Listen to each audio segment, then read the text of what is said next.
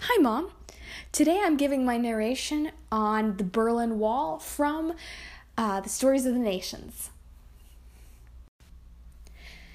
The Berlin Wall was, as the book describes it at the beginning, something that happened, that came up overnight and also came down overnight. Um, however, it was a long process to actually get it to come up and come down.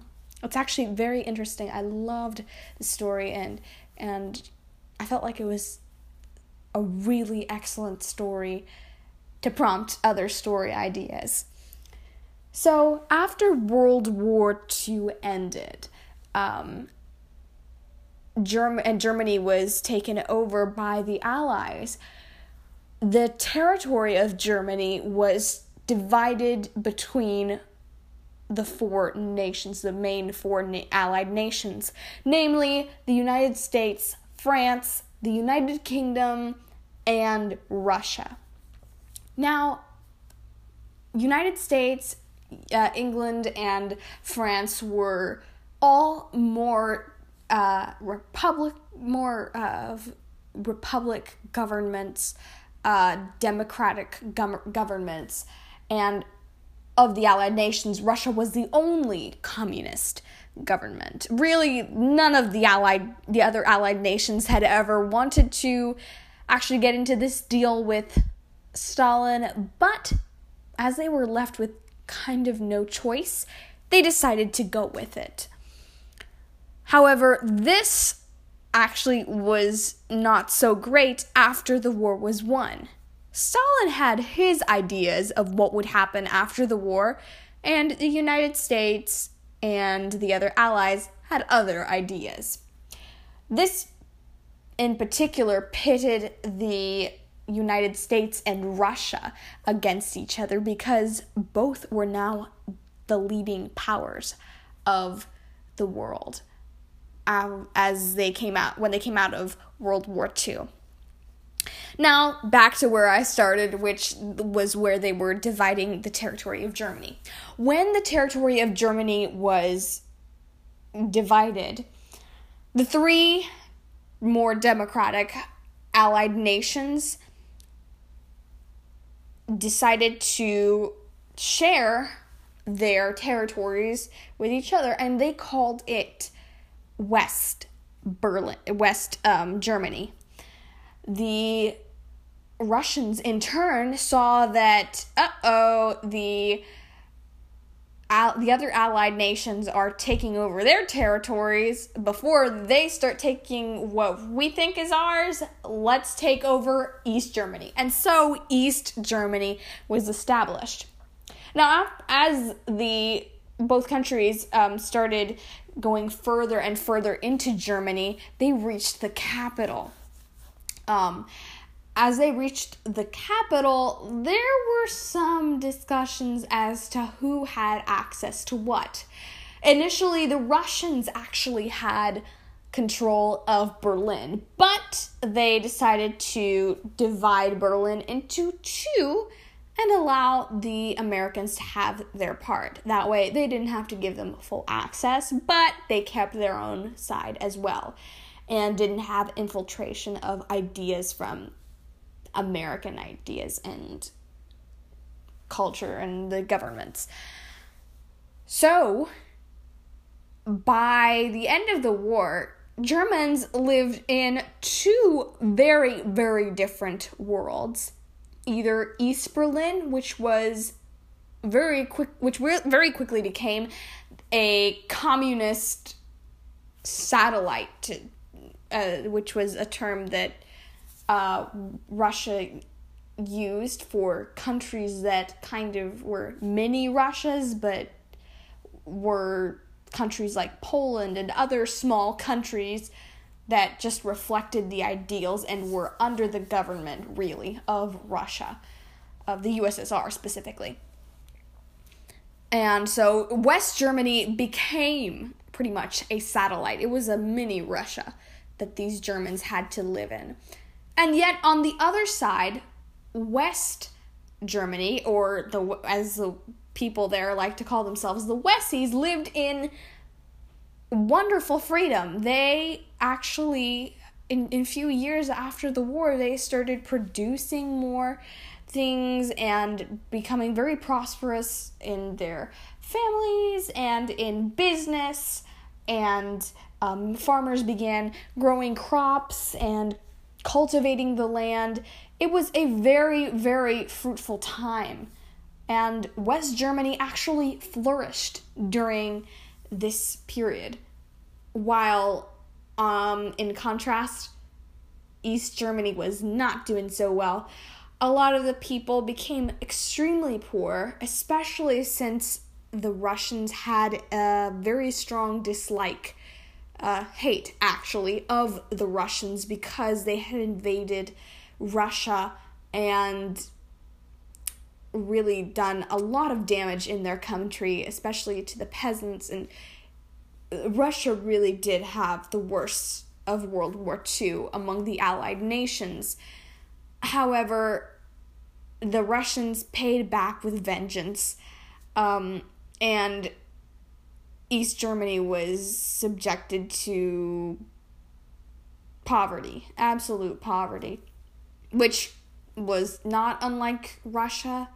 Ironically, actually, when the Russians invaded Germany, um, Stalin had to desensitize them a bit and, and put push his propaganda so much into their minds so that when they got to Germany, they wouldn't be shocked that even poor people in Germany lived far better off than the regular peasants in Russia because the poverty was so great and most of the communist leaders and bosses and Stalin got most of the wealth of the country and benefited from the production of the country. Anyway, um, as this as years passed, the contrast between these two countries, these two halves of Germany, um, became more evident.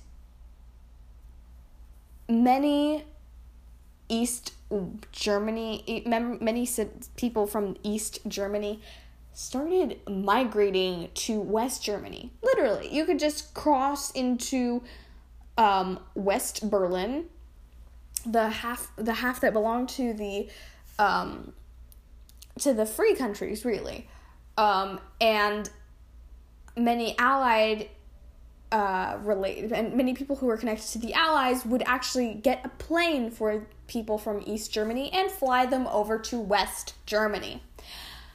Uh, it was great while it lasted because about 2 million people or something like that um, actually moved. I can't remember, but there was a huge migration of East Germany citizens that moved over to West Germany eventually the government in East Germany realized that people were moving out because of all the poverty and they didn't like that.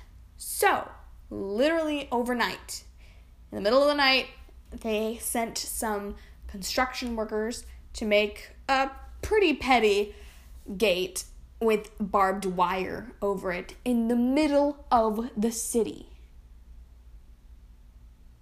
It was crazy. People woke up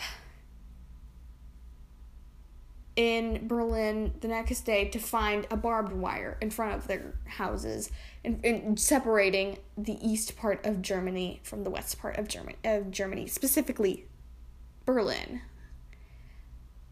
And it was shocking because people had family that lived on the other side of the gate but they weren't allowed to get out because of the gate. No one could cross the gate. And actually, I believe that before um, the whole Berlin Wall, or at this time, it was the Berlin Fence. Um, before this, as the as West Germany discovered that people were migrating, their first response, I forgot this, their first response was actually to attack the other side of Germany. But um, uh, they sent Katyushkas and um, a whole bunch of little tanks, but uh, which were all Russian tanks and Russian warfare, war uh, war engines and things. And in response, the Americans actually um, pretty much said, "Hey, don't you dare." Uh, we're not going to let you do that. If you start attacking us, we are going to give you a fight that you do not want. And so Stalin backed down because of that. So, um, as when the Russians separated East Berlin from West Berlin, many families were literally severed off from each other but they couldn't really do anything because um, just crossing was illegal. However, people did do it anyway. Um, that didn't stop people from leaving. And for that reason, and many people did cross successfully. However, uh, the government leaders in West Germany, I mean, sorry, in East Germany, apparently decided uh, that this was not a good thing either. And so they built a bigger wall and a bigger wall and a bigger wall until they had a wall that was, I think, about 12 feet high, 4 feet wide.